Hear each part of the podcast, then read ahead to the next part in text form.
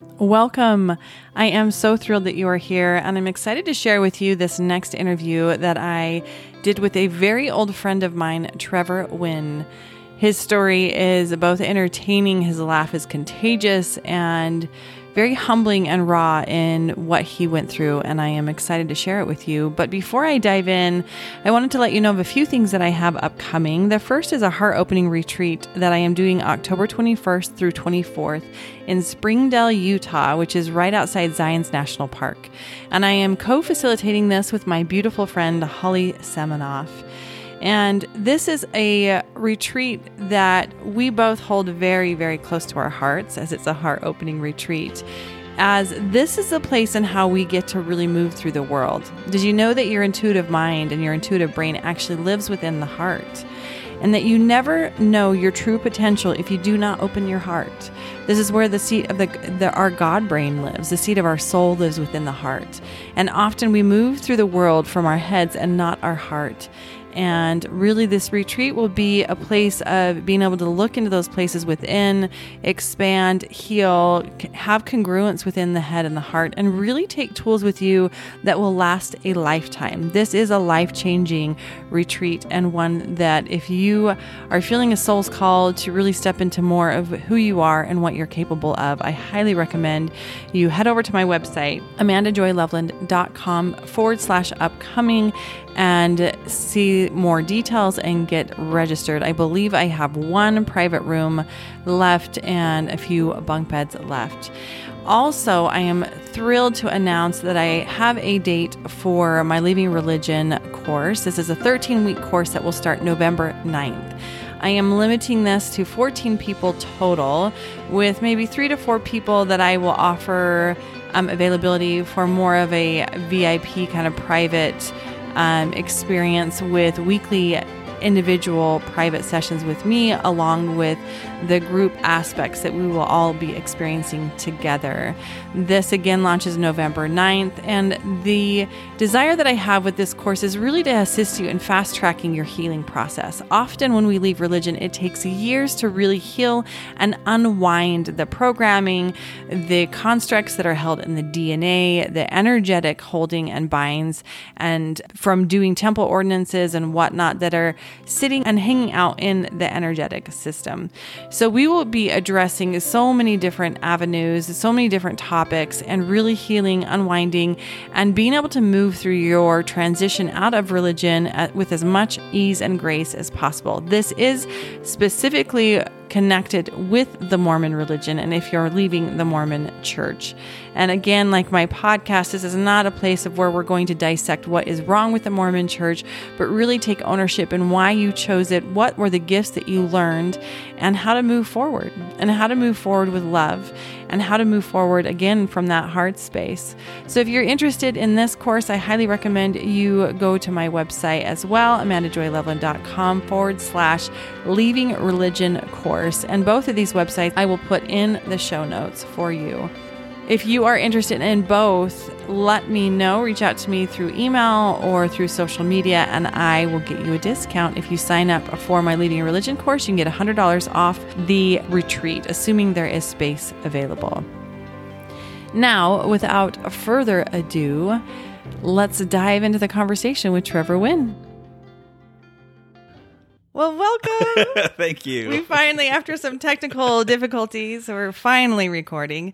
Yeah. Thank God. Um, I am sitting here with Trevor Wynn, yeah. who we haven't seen each other since high school. So it was it was funny opening the door and being like, "Oh my God, how many years has it been?" Only a few. Only a few, yeah. We're not going to talk about how old we are. As, and we agreed, age is just a number. It is. It's just a construct that we yeah. make up. So, so welcome. I'm so you. glad you're here. Me too.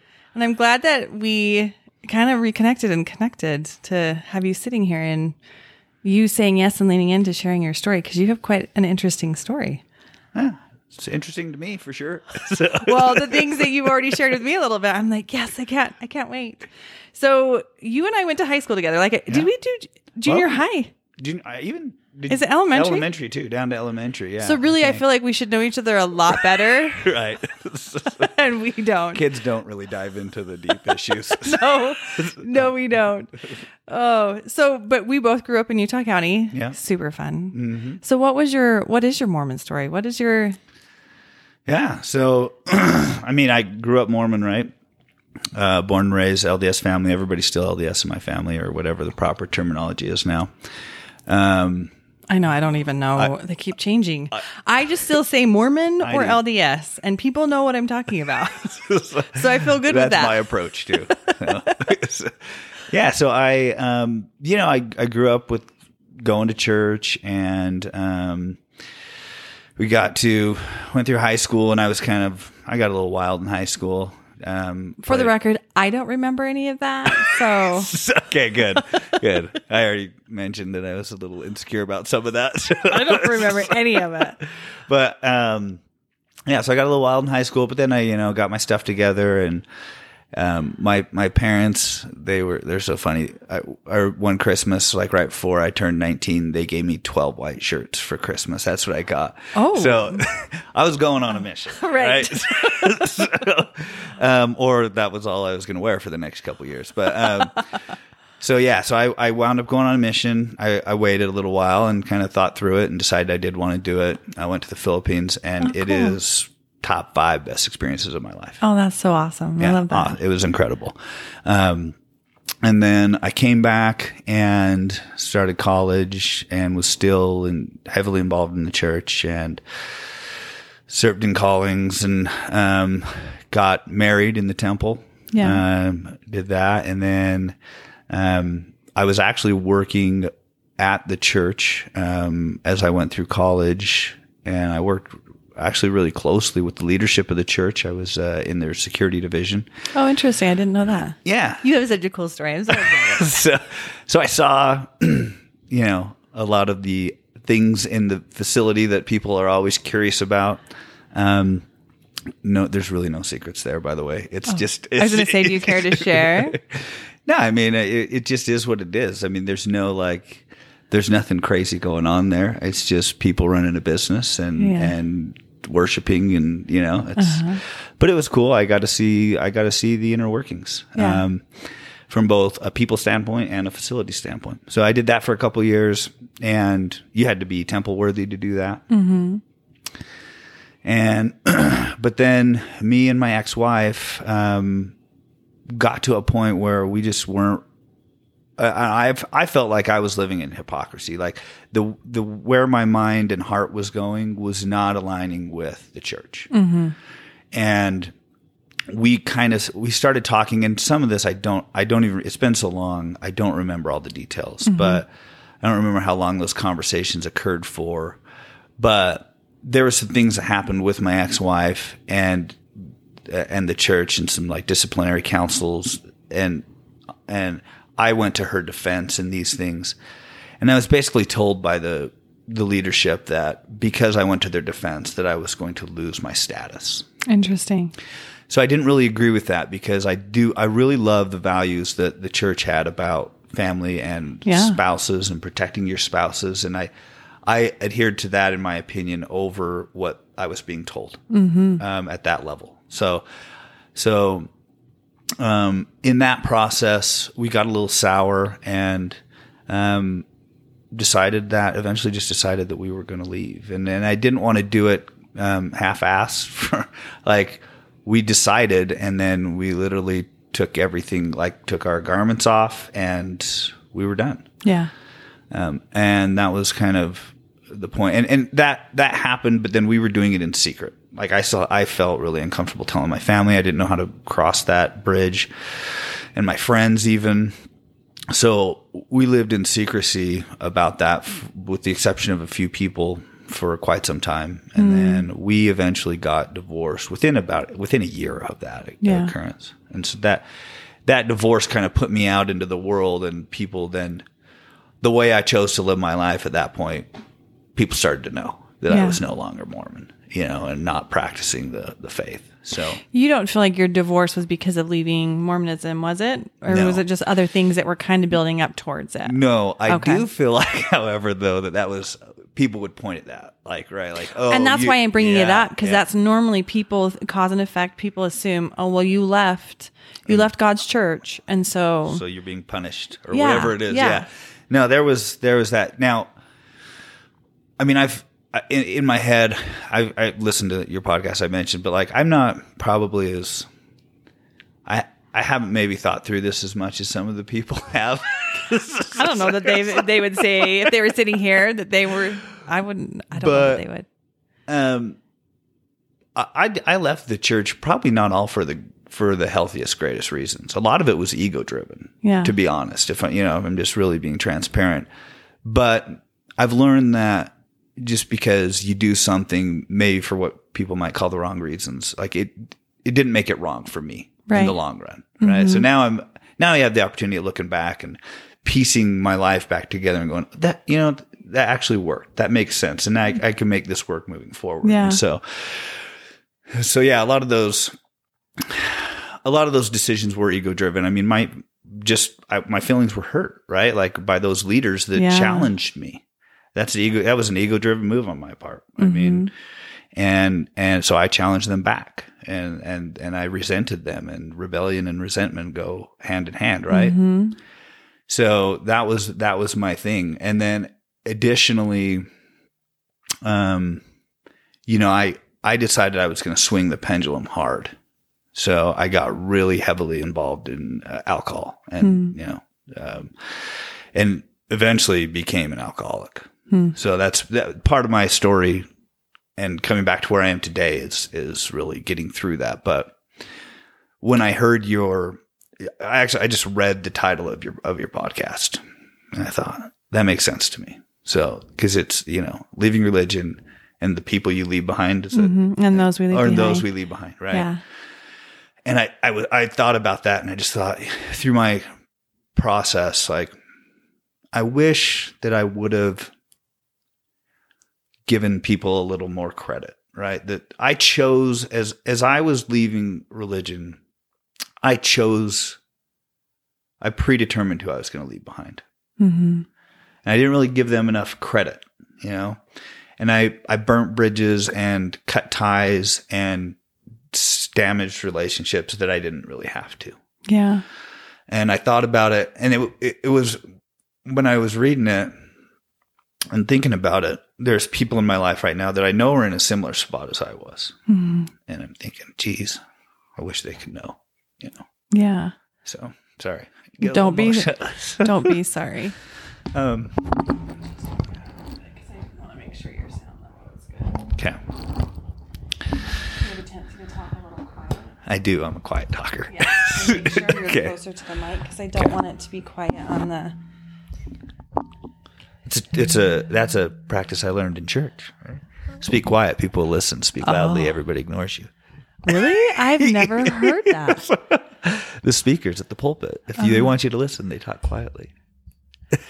Just- We can have a conversation about that, but we'll not. We'll sidebar. yeah, you don't have to agree with it. um, but yeah, so I just you know that that rang really true to me. Um, that I just I, I wanted anybody that's in is it going through this right now where they're contemplating leaving their religion and and uh, trying to navigate the waters of how that's going to affect their lives in the long run like Especially with the family, right? yeah the family and the friends i mean um, for me personally what happened and part of the reason why I, I brought up the the idea of alcoholism and recovery and addiction as a whole really is um, i isolated myself so much in my own mind that addiction was the only coping mechanism that i could use to deal with it right? And you know there's I don't know, are you familiar with Johann Hari? He d- he's a, he's famous in the recovery world, but he talks about how like addiction, um, it, it basically uh, connection and addiction are the opposites of one another, right? So the cure for addiction is not isolation or you know, but it's it's connection. Yeah. And um and anyway, so that was I had severed my ability to make connections because I had predetermined who I was going to leave behind. So um yeah, so that was anyways, I, I really I really felt like it was important to reach out to you because like I said, I had seen you around and I had sometimes I get a little shy. Um, uh, and I just thought, well, this seems right. This seems right to to say something and and Well, I'm glad you did. And like I told you, it's, you know, all of us, I don't care where we are at on our journey, we have this social media platform where we think somebody's a certain way or whatever it is. It's like, you know, doing this took a lot for me. I'll say it took a lot of courage and kind of a leap of faith to do this podcast. And so it's kind of, I love, I love it when people reach out because it makes me feel like, okay, what I'm doing is helpful because I don't, I don't know unless people reach out, you know, I'll Yeah, hear yeah. things here and there, but so I really appreciate you reaching out. yeah yeah no. um, Um. So yeah, that was kind of the the. I mean, that was the beginning of the end for me, and as far as religion went, you know, and and I.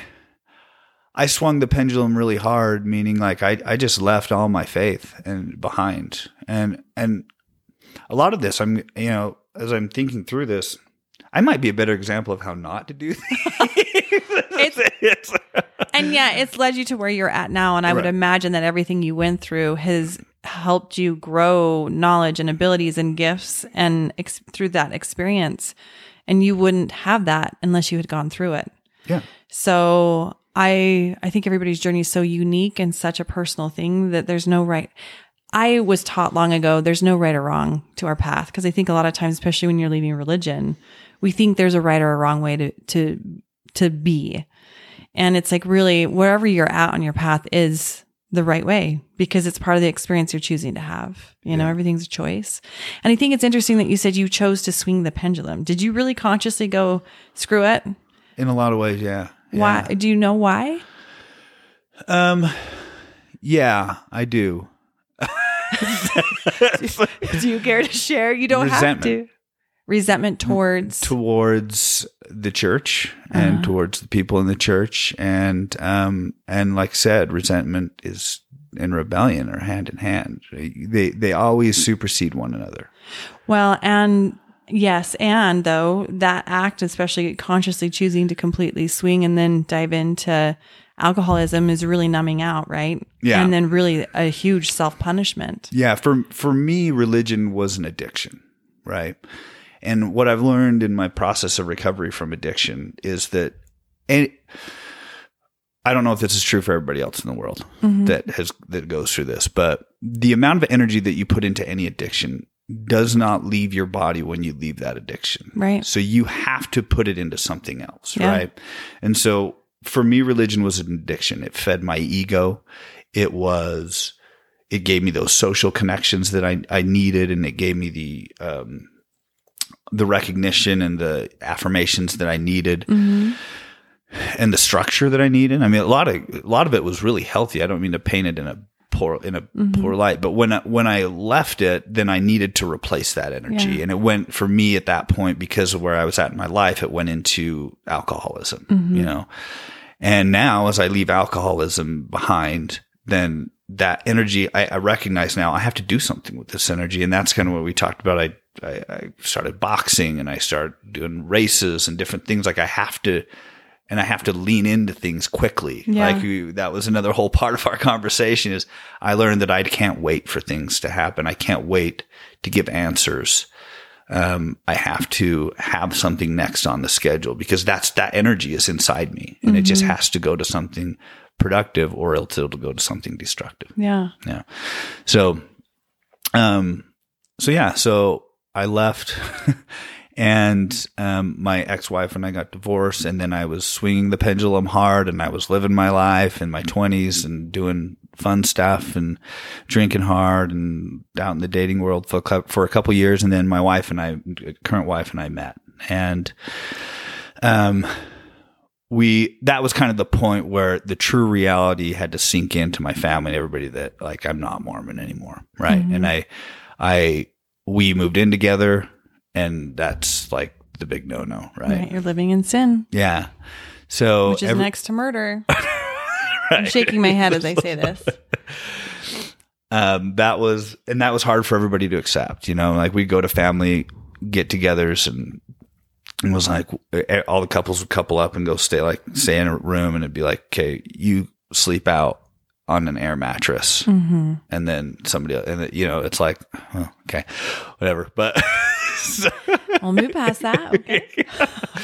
um we have now luckily so uh but yeah that's i mean it was that was the point where it just kind of really came at ends or i came at odds with my family and it it was um it's been really tough to navigate those relationships now and i we're in a really good spot now with my family but it took years to rebuild and those were some of the relationships that i chose to isolate from which you know was silly really like i should have given them a better chance Mhm. and and so i won't call it a regret but i'll call it a you know a learning experience that like and i hope other people will learn from it that you Yeah. just you don't have to isolate now it there people will isolate from you on their own right we don't have to isolate ourselves from anybody Mm-hmm. um, on, with by by choice because as you change, your relationships just naturally evolve, right? Mhm. And you know this, like it's so people just kind of weed themselves out,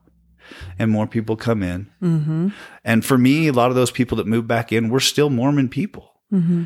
They're just beautiful people, and the relationships just worked because of where we were at. And so there was, you know, once I was open to just letting people in and out of my life and just connecting with them kind of organically, then I didn't have that void and I didn't have all those things that, you know, that addiction was filling for me.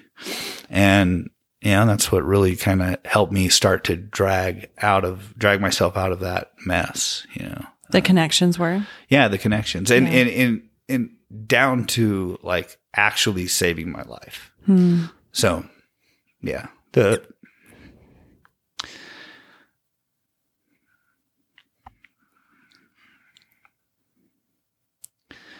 I mean, it, it got pretty dark, and I don't want to focus on the darkness really, but,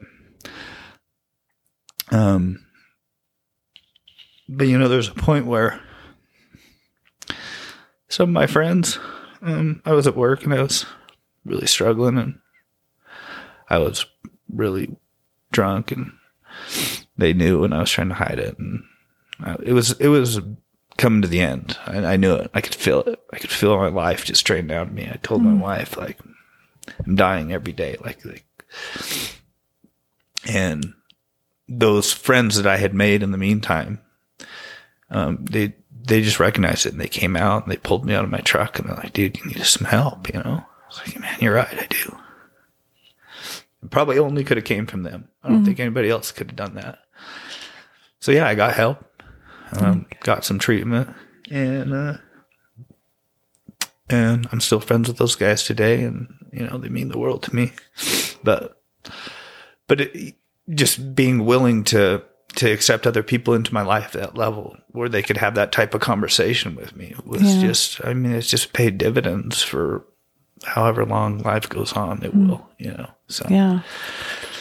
so yeah that was my anyway sorry I get a little emotional about the recovery Not, well, of course you do. I mean, these are tender topics to talk about, especially when you're when you're in some of the darkest moments of your life. It is very emotional. Yeah.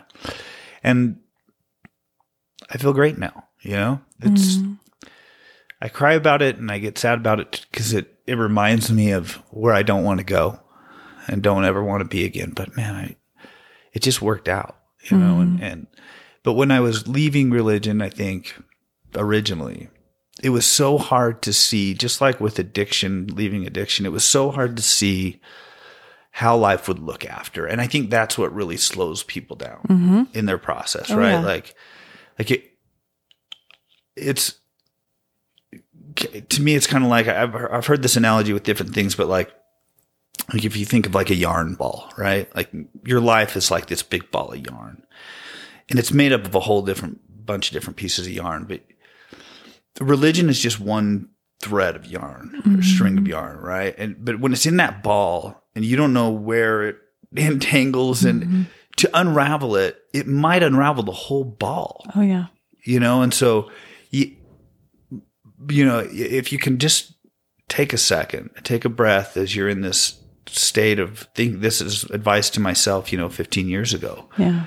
If I, if I could just take a breath and try to think about like, like where, what's that going to untangle, you know? And if, as I try to remove this string from my, from my life, like what else is it going to untangle? It shouldn't stop you from doing it mm-hmm. because if you think about it, there's so much there that makes up that ball of yarn, you know? Right. It's just, it's, it really isn't going to change you and it doesn't have to change. It's, it's not going to change you in, it will definitely change you, but it won't change you in a way that is going to end things for you or be catastrophically, you know, life ending or damage everything. Like it just, It can if that is your belief.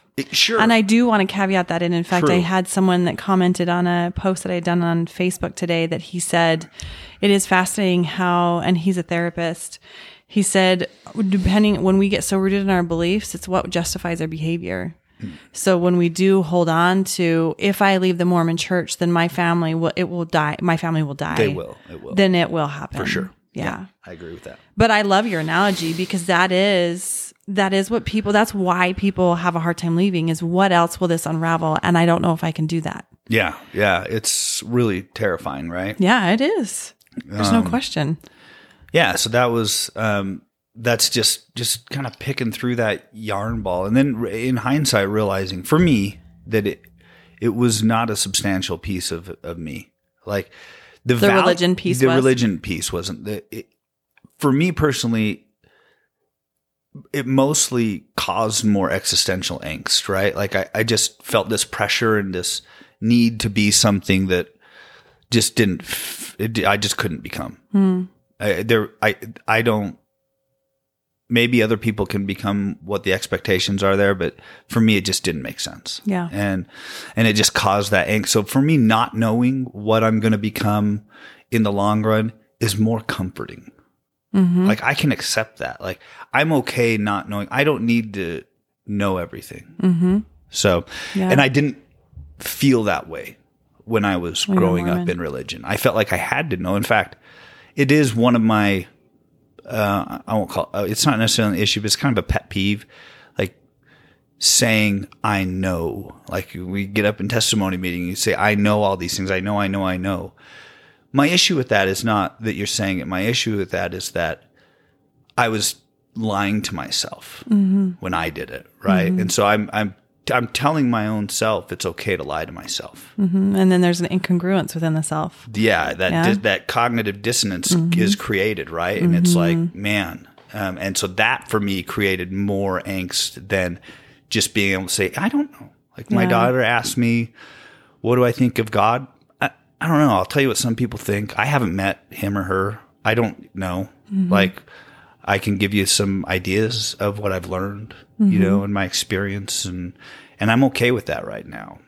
So did God die for you then when you left religion? Or do you feel like you never really had Yeah, no, there was in my mind back then. There was certainly a God, mm-hmm. or Heavenly Father? or yeah, Yeah. I mean, and so there was definitely a death that occurred.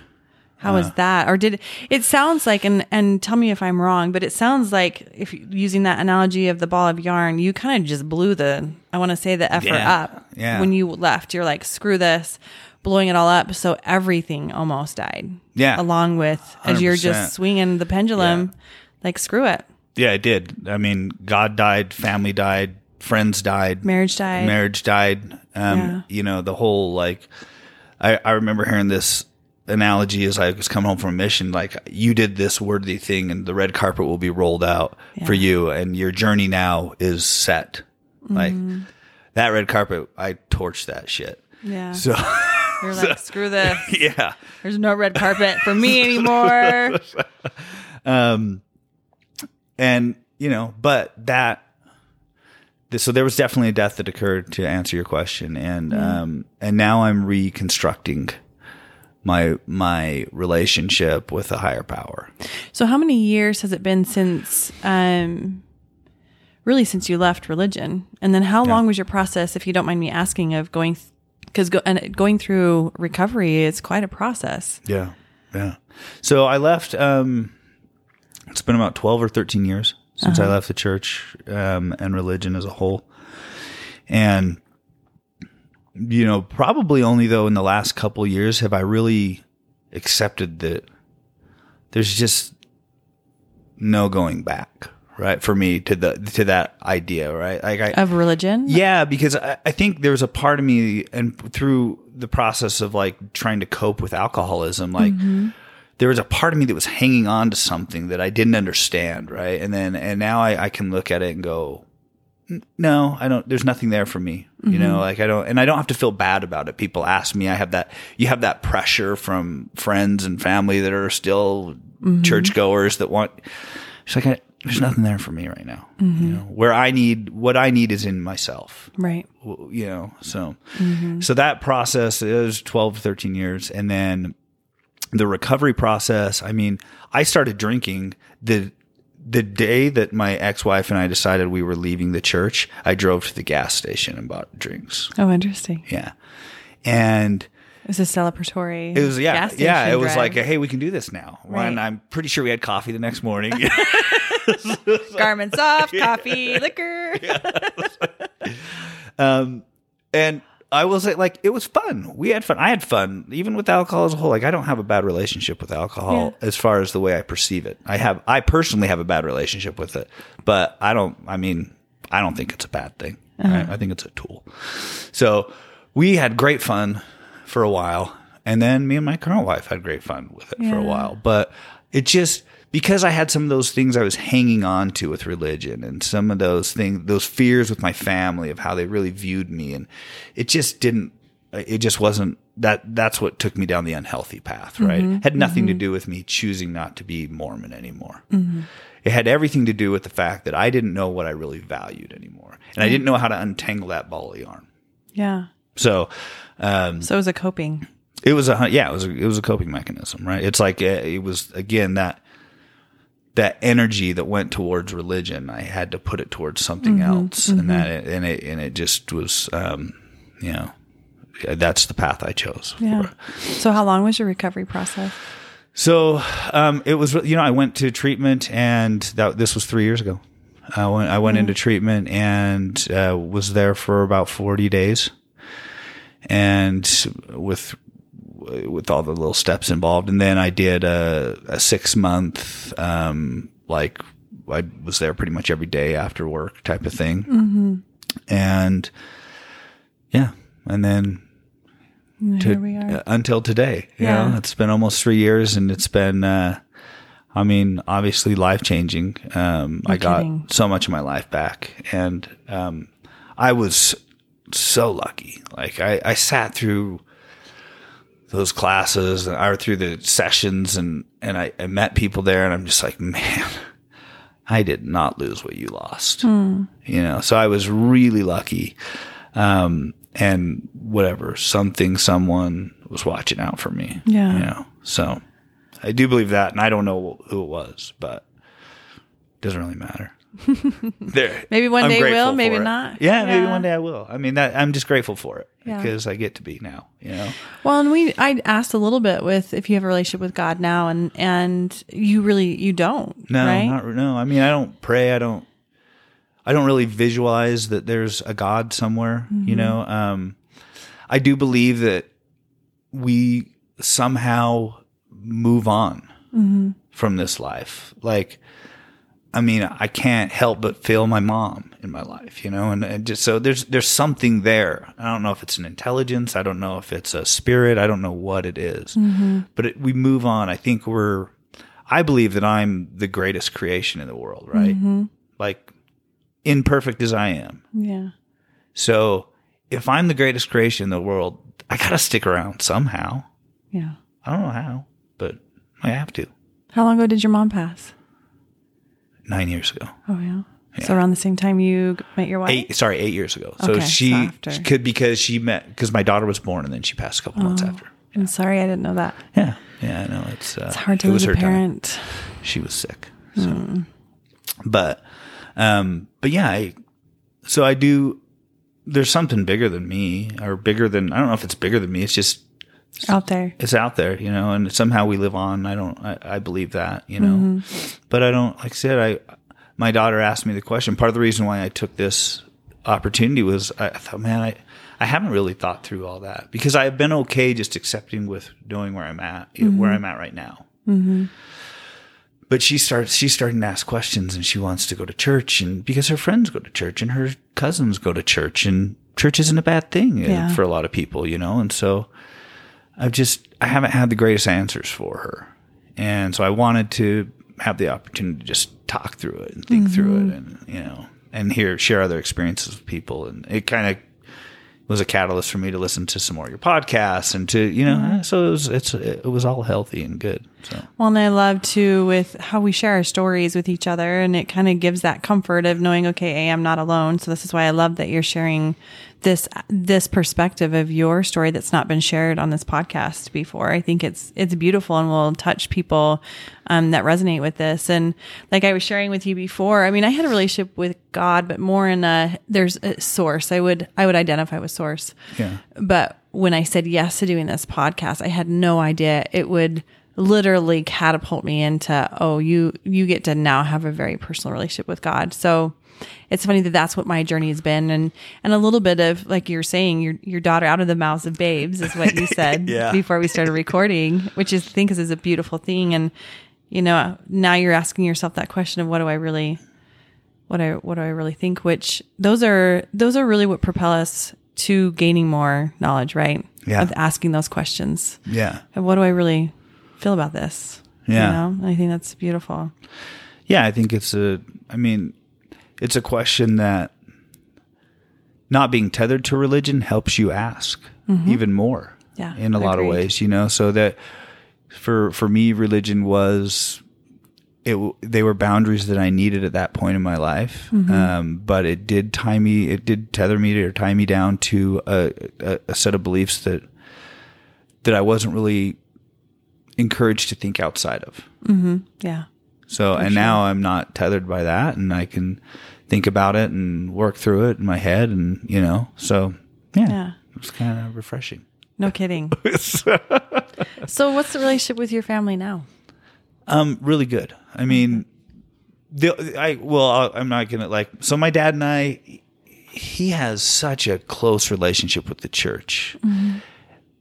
And he, and it's admirable. I mean, the church saved his life when he was a kid. Mm. Um, so I do not fault him at all, but it is a little challenging. And we've talked about it. Like for me to navigate, like he relates to everybody through the church. Yeah. And so that's his filter. Yeah. And so that uh, it's that we're, we're working through that, but he's such a, for, for an old man, he's, he's really good at, he's really he can't good. be that old because we're not that old. Right. I mean, he's in his forties now, you know? right? When we used to think that was old. Oh, yeah. So he's really good at you know just changing and and being open to criticism or to you oh, know like um. So we're working on things, and he's a therapist growing. Like that's what he did, and he he gets it. Like, and um, but yeah, I mean, my brother and I just went on a great backpacking trip together. Like we had oh, time to just hang out. I have great relationships with my sisters. It's it all worked out. Okay. Um, it just took time to mm-hmm. you know and and I was even talking to my brother his best friends going through this right now and mm-hmm. they're having a hard time and it's just like it's tough you mm-hmm. know it's like you now see something through a lens or he even expressed it I put I have to fit you in this framework mm-hmm. and I just challenge I said you don't have to fit me in the framework you're choosing to fit me in that framework because that's what you know mm-hmm. but you don't have to fit me in this framework because the truth is is I'm doing the same thing to you or if I do the same thing to you, we're ne- it's going to be really fit. hard to make to make a relationship yeah. work. But if we can just work out, if we can only apply that framework to just ourselves, mm-hmm. and then let other people be who they want to be, I think that those connections really open up and yeah. make a lot of space for that. You know, so um, so we've we've got a good relationship, but it you know it took time. It yeah. took time for sure. Uh, my wife's family's all they all have long since left the church. So yeah. they don't. You're telling me a little bit about that. yeah, well, that's nice, and that way you don't have to deal with it over there. you know, it's part of what attracted me to her family, right? Yeah, was just no, refreshing. yeah, it was a safe space for me. Um, um, you know, that that was easy. Uh, Mm-hmm. That was an easy relationship to to foster. So, but yeah, everybody seems to be good, but it did take a few years, and I think part of me just addressing like the alcoholism and that isolation that I created. That was the biggest thing that fixed it. It was nothing to do with me changing my beliefs on religion. It had everything to do with me dropping my walls Mm-hmm. and just letting them back in. Yeah. That's that's it's on me. It was always on me. So really coming from more of a place of love and Mm-hmm. acceptance for yourself and Yeah, yeah, for sure. Yeah, and just being then being willing to let them appreciate me for who I was, Yeah. or who I am today versus you know back then. So you know, as you're talking about that, um, your brother making that comment of trying to fit you into this whatever he called it con- framework or yeah, construct. framework. Yeah, yeah, You know, I do think that that is such an interesting thing that, you know, and, and we can all relate to this because I remember being in Young Women's and having an activity where we were in the culture hall, hall and it was dark and we were supposed to follow the iron rod. Oh, and yeah. so you had the people that were there that were distracting you. You know, I can't, how many times did, were we taught this as far as not going off the path, not going astray? and narrow is the narrow is the gate, straight is the way, that kind of mentality. So if this is part of the construct of what we're taught when we're in our youth, and now going through it, it's a narrow vision that really it's no fault of anybody's because this is just what's been This- been taught, yeah. and really, um, it has been programmed in. I mean, our brains are programmed, or, you know, programmable with anything, not just religion, with anything. And this has just been a part through hymns, through all sorts of things that's just programmed in. So it's no wonder that he would make that comment because that is straight as the way, narrow as the path. Yep. This is the way that they're taught. That's what their beliefs are. So then how, if I widen my vision or if I start asking the questions, then I will stray off the path. I will not have that narrow vision anymore. And then it starts bumping up right against, wait a minute, what what is truth? And so I think it's really cool that you guys had that conversation, but it kind of made me think a little bit about that of I'm always fascinated with um with the way the reason why certain individuals behave the way that they do, and especially in a construct like this where we're talking about religion yeah. it's really no fault of their own in No. some ways until they start having things like you coming in that make them question of wait a second this isn't working and here's my brother that i love so can i can i shift the way that i'm thinking Yeah, I think I heard it on one of your other podcasts. Um, something that somebody said it might have been you that said it, but like that a big part of the challenge is just when they real when they're talking to somebody that's left religion that they love, they have to question their own beliefs, mm-hmm. right? Mm-hmm. So that's that is super challenging, and so in that conversation, it's just a challenge, right? Like he has to question now: is my framework not correct? Mm-hmm. But that's kind of where like I, your framework maybe is correct for you.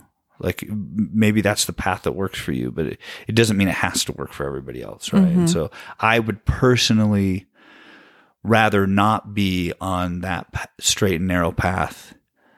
I would rather be lost and in the wilderness, admitting that I know I'm lost, mm-hmm. um, than denying and saying that I know something that I never really knew. yeah I, I'm more okay with just that. Yeah. You know, just it's okay for me to be lost for a little bit. It's mm-hmm. okay for me to navigate because how many times we're all lost at some point in our lives mm-hmm. or multiple points in our life.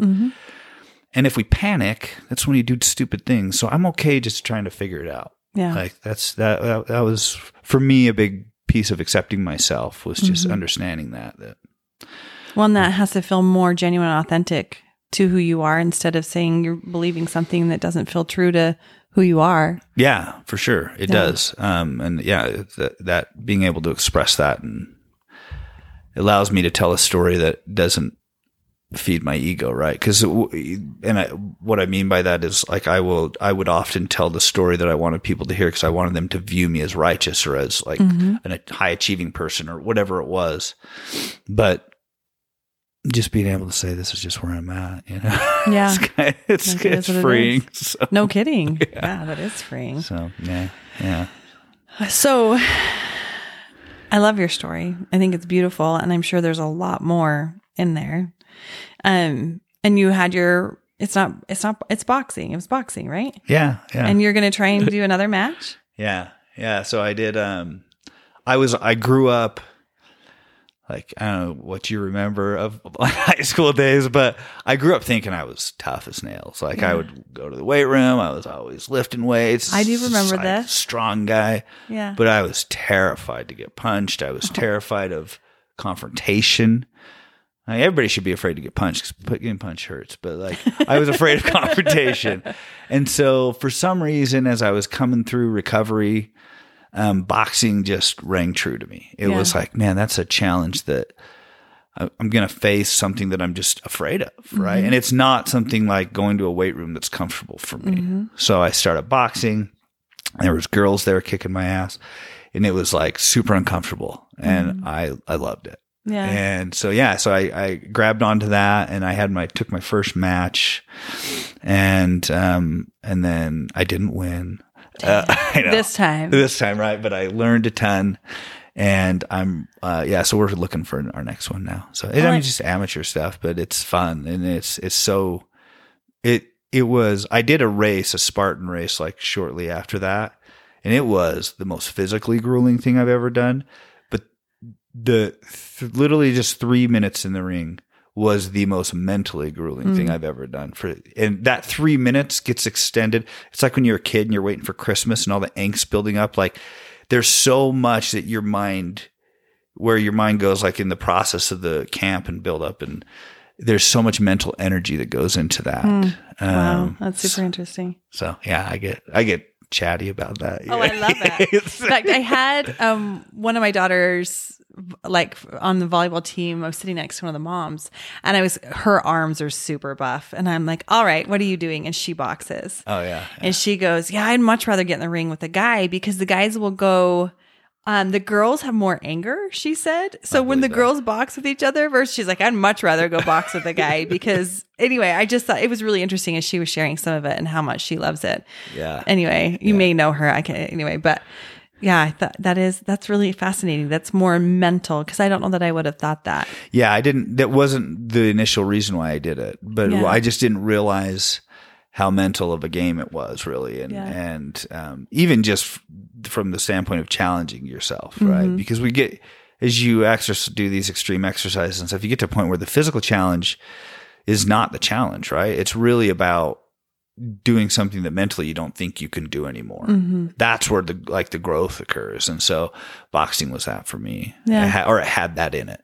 yeah, So- that's super cool Yeah, That's so awesome. we'll see how how the next one goes how the next one i'll goes. be watching I'll i love it I put it off a little bit. So like we'll just put it down there yeah, time to get started again. Well, this was I did that. That was my next thing. I said I mentioned earlier, like I have to have a next thing, right? And so Mm-hmm. Honestly, this was one of my next things. After we started communicating, I'm like, this is one of my next Yeah. things. Like I've got to do this to help me grow. And then now it's like I basically have until the end of today to find my next thing. It's the way my Oh. brain works. yeah So I try. so are you finding your next thing by something that makes you feel uncomfortable or you're afraid of and you lean in Yes. I think that's beautiful. That's something that is one of my philosophies. If something triggers me or makes me uncomfortable, I know that's my indicator to lean in. Yeah. Well, it's it's from Frozen 2.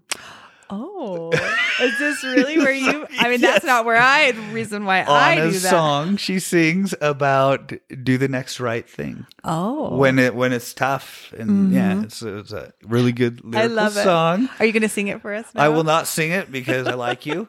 Um, but you can look it up. It's on the internet. I, I, I think I can kind of remember that song. Oh, I yeah, think that's but it hit me when I was like, "That's what I need to do." yeah. Yeah, sometimes life gets tough, so just do the next right thing. Uh huh. It- Oh, yeah. that's so cool. I love it. I think one of the things that's fascinating to me about your story is the people that I've known that have, have gone through recovery. Part of the recovery process is God, is it not? Like the Yeah, 12 steps? For sure, yeah, the twelve step program it is.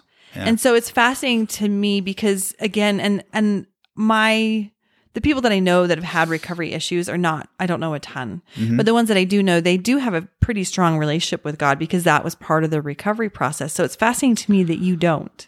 Yeah, they so I again those somebody was watching out for me, right? Yeah. So when when when those guys pulled me out of my truck and and said you need help, I didn't actually arrange to go to treatment. They had arranged it and they didn't know, they had no clue what the premise of the treatment center that I went to was, but it was more of a Buddhist approach. Oh, cool. So it was, you know, accept everything and just learn, mm-hmm. you know, what works for you. And so it just really, when I got there, I was like, this is it. Yeah. This is the place for me, you know, and I, I just, I didn't have to try to force something that I wasn't, was never going to work for me. Well, really, if it was fit, as if it had a foundation in God, it probably would have been another have worked. trigger. Yeah. It wouldn't have worked. Yeah. I, I would have, re- I would have resisted at that point in my life. Oh, I mean, maybe 100%. now I could, but Yeah. I could Oh, deal with so it and navigate. Hmm. around it. But yeah, so that was a big, and there's actually groups out there for people in recovery that don't focus on the 12 steps that are highly effective, proven methods, right? Uh-huh. Of doing it. Well, at least as proven and effective as those ones. Recovery's not a great statistical thing. So, So I'm sitting here and giggling a little bit to myself because if I remember correctly, the guy that came up with the 12 steps actually came up with the 12 steps when he was on, he was tripping on something, I, I've Am heard I- some stories. It, it, which I think is so comical. It makes me giggle. I'm the- like, it it was hard for me because it's a program that's extremely rigid that has God involved. There's one book that you read and live by uh huh. that was written by one man. It That rang a little it. too true. Joseph too familiar. anybody? Yeah. So Well, and Joseph, anyway. yeah, we- this could be you know where. I, yeah, but you, you see the parallel though, right? Like, but I did think it was so funny that he was tripping on something when he received this. That it's like Yeah. you know, and it works for people, and I That's think that that's crazy thing. beautiful. Yeah. Yeah, Just like Mormonism works for Right. people, or just Exactly. like whatever religion works for people. So, yeah. um, that's why Interesting parallels. Yeah. Yeah, it was. So, funny. but for me, it was just like, because I had actually tried to go to an AA meeting. Like, Yeah. I, I snuck out, left work one day, and like went to one. And it was just like, Not for you. I'm not liking this. Yeah. So, oh, that's super cool with Buddha, Buddhism. If you had to summarize like the the very foundational piece of the Buddhism ideal ideology in that, would it have been love or it would be acceptance? acceptance. Acceptance. Yeah, it would be acceptance. Yeah, and then I don't know if yeah, acceptance. Um, and probably if you read, if you've, you know, are you familiar with the Four Agreements? I never actually read it. Yeah. But the principles of the Four Agreements are what what they use Oh, as an underlying um, principle, Yeah. or principles for the. So, Do you remember all four? um, be honest with yourself. Uh, you're w- impeccable with your word. Uh-huh. No, do right on unto others. D- yeah, I mean, I'll have to post it in the show notes for people who aren't familiar with it. I'm trying to remember. It's been a while since I read it, I- but they're they're great agreements. They are, yeah, Yeah. and that, and I I know there's some follow ups to that book, and um, but um, but yeah, it was it was that, and then I it, Eckhart Tolle was one that I really liked. Um, I do love him. That that got me through that, and, his, and I still you know Yeah. New Earth, and I still like that. Have you ever read anything by Michael Singer? I don't think I have. Okay. For those that are listening, um, in fact, I just had a client yesterday that was struggling with some of this yarn piece that you're talking about and the ability to kind of let go. And Michael Singer has written a stunning book, The Surrender Experiment. Most people know his other book, The Untethered Soul. Mm, yeah, Um, but I'm that. just going to put that out there as a resource since this is just coming up in the conversation. I'll put it in the show notes for anybody that's struggling a little bit with letting go and just surrendering. Cause that's right. You're taking this leap of faith in a sense and just letting go. And it's like, I'm not sure what's going to happen. I, I, yeah, and for me, the New Earth was great that way. I think Oh, it's the yeah. New Earth, right? Because he talks about like this doesn't have to replace your religion. It just opens your mind of how you being conscious of things and and what's going on within you, Yeah. right? And so, yeah, I'll, I mean, use the resources you have. No kidding. And there's so many, there's so many it's so, out it, there. uh, but that's part of the d- deterrent almost is that it gets overwhelming. You're right. you know, and so Yeah. that's try to find one or two that works from you for you and hold on to them. I, you know, Yeah, anyways, that for was- sure. That was good for me. So is there anything else you'd love to share from your, with your story? Mm. Anything else that feels important to you to share? No, I mean, I just, I, well, yeah, I guess just kind of to summarize that, like,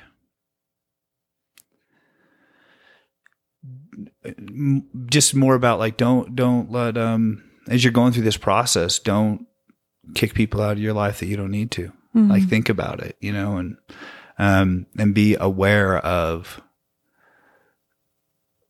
of try try your best to be aware of you know your we we all do things for our own selfish motives right Mhm. and for our ego or whatever it Yeah. is and try to be aware of what is happening which what things you're doing that are ego driven versus what things you're doing for yourself Mhm. right and for for your own health and wellness and um and you're you're gonna have both of them they're all they're both okay they're just part of life right Yeah. but if you can identify those and kind of separate them in your head, then it, it can help you navigate those relationships moving forward because you may realize that you're cutting this relationship off simply because of your ego Mm-hmm. or because you, you know, it's, it's the easy way out or whatever it is. But I just, uh, you know, the, the connections we make in this life can last for who knows how long. Yeah. And so to sever them over something that may just wind up being a blink of the eye, hopefully for, for, you know, people, um, is, uh, it, uh, Uh, I don't think it's worth it if Yeah. you can avoid it. Well, especially that acceptance piece, right? Like when you we get to a point to where we're accepting of ourselves and where we are in our path, then we can also do that for others. Yeah. You Yeah. know? And I think that's a beautiful, beautiful piece to bring in For sure. with what you're saying. Yeah. Awesome. Yeah. Well, cool. Well, I appreciate you being here and Yeah, leaning in and having this be one of the next things. Hopefully, you'll find your next thing by the end of today. Yeah. The next right thing. I love it. I'll, I'll listen to the song on the way up here. I'll listen to it on the way. Is that your pre-fight song? I'm sure uh, it's not. well, yeah. People were like, Trevor, what do you listen to to get amped up for a fight? And you're like, well, Yeah, I have to get calmed down before a fight. So it oh. would have been a good one. Maybe I should have done that. I would have been like smarter. Anna and anyway, Anna and Elsa. Yeah, for sure. like, you know, from Frozen. oh, I see how it is. I have an eight year old girl, so it's okay. I'm a girl dad, right? uh-huh. yes. We will use that as your excuse. yes. I Yeah, love it. Awesome. Anything else? no, just thanks for thanks for letting me be on and talking to Oh, thanks me for through this. And yeah, yeah, it's good. It's it's good for me to exercise this muscle as frequently as I can. Yeah. So You and me both. yeah, for sure. Well, thank you so much. All right. Sending you all so much love. Thank you so much for joining the conversation today and joining me with Trevor, who had such a beautiful story to share. And I was so grateful that he came in and shared his heart with all of us. Next week, I will be interviewing Jessie Funk, who, if you have heard anything about her, she was kind of like Mormon royalty, and I really enjoyed that interview. So make sure that you are liking and subscribing to the podcast, that you're aware when new episodes drop every Wednesday. Like and subscribe and leave me a review, please, and share this podcast with your friends. I continue to get feedback with how beneficial this has been to listen to other people's stories and the tools and the wisdom that everyone is sharing. So if you could leave me a review, share this with your friends, I would highly appreciate it. Also, make sure to head over to my website again to check out what is upcoming and follow me on social media amanda.joy.loveland on Instagram or Amanda Joy Loveland on Facebook. I hope you all have such a wonderful day and remember, you are not alone.